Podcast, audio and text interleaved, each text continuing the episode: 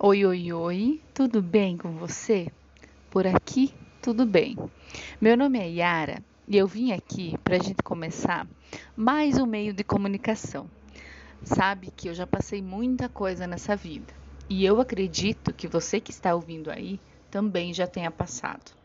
Mas não vamos deixar as nossas dores passarem em vão, as lições se perderem com o passar do tempo nada mais sábio e, digamos assim, digno do que a gente falar sobre as nossas dores, apoiar o outro, mostrar que ele também não está só, que assim como você, ele também vai passar e vai ficar tudo bem, ele vai sair mais forte de seja lá o que for. Eu trouxe uma reflexão hoje que fala sobre coragem e às vezes a importância de não dar ouvidos aos que os outros falam ser possível ou não.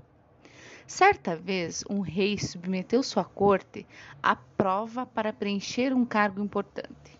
Um grande número de homens poderosos e sábios reuniu-se ao redor do monarca.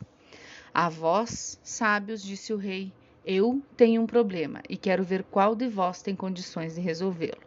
Ele conduziu os homens a uma porta enorme, maior do que qualquer outra já vista por eles.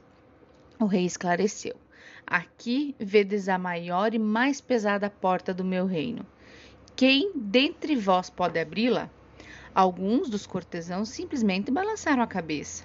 Outros, contatos entre os sábios, olharam a porta mais de perto, mas reconheceram não ter a capacidade de fazê-lo. Tendo escutado o parecer dos sábios, o restante da corte concordou que o problema era difícil demais para ser resolvido. Somente um único vizir aproximou-se da porta. Ele examinou-a com os olhos e os dedos, tentou movê-la de muitas maneiras e finalmente puxou-a com força. E a porta se abriu.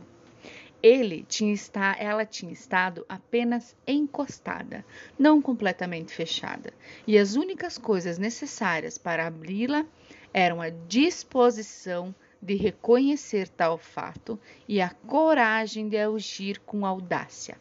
O rei disse: Tu receberás a posição na corte, pois não confias apenas naquilo que vês ou ouves. Tu coloca em ação tuas próprias faculdades e arriscas experimentar.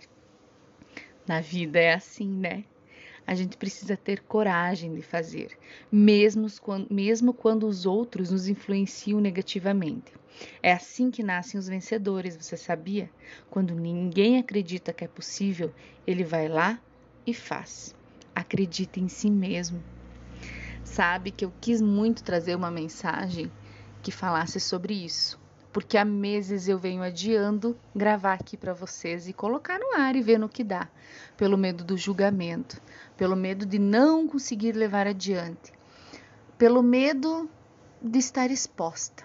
Meu Deus, eu já estou exposta. Eu trabalho, sou fotógrafa, eu vivo de vender o meu serviço e a minha visão, o meu olhar. Eu, eu tenho que me expor para que eu consiga captar mais e mais histórias. O que ia me deixar mais exposta do que isso? É incrível como às vezes a mente da gente mente pra gente, né? A gente desacredita, a gente começa a colocar um monte de objeção e acaba que muitos sonhos, muitos objetivos, muitas metas acabam que se perdem com o tempo. Às vezes, algumas ideias, alguns sonhos são escritos apenas na mente da gente. E olha, lá não tem caneta, é tudo com lápis. Só que é um lápis que com o tempo ele se apaga. Por isso, eu e Yara acho muito importante a gente colocar no papel as coisas que a gente quer idealizar, sabe? Para a gente ver, para que os nossos olhos enxerguem e mentalizem aquilo todo santo dia. O que você vem deixando de fazer por falta de coragem, por ouvir o outro, por se deixar levar pela negatividade do outro? Ou pare para pensar: será que às vezes você não é o negativo da história também? Será que às vezes as pessoas vêm com algumas ideias, algumas, algumas sonhos, objetivos e você faz com que se apague a ideia na cabeça dela. Vamos nos manter atentos aos dois lados da história, né? A gente precisa ter cautela, a gente precisa ter cuidado e discernimento, mas jamais a gente pode desmotivar o outro ou desacreditar o outro e a nós mesmos.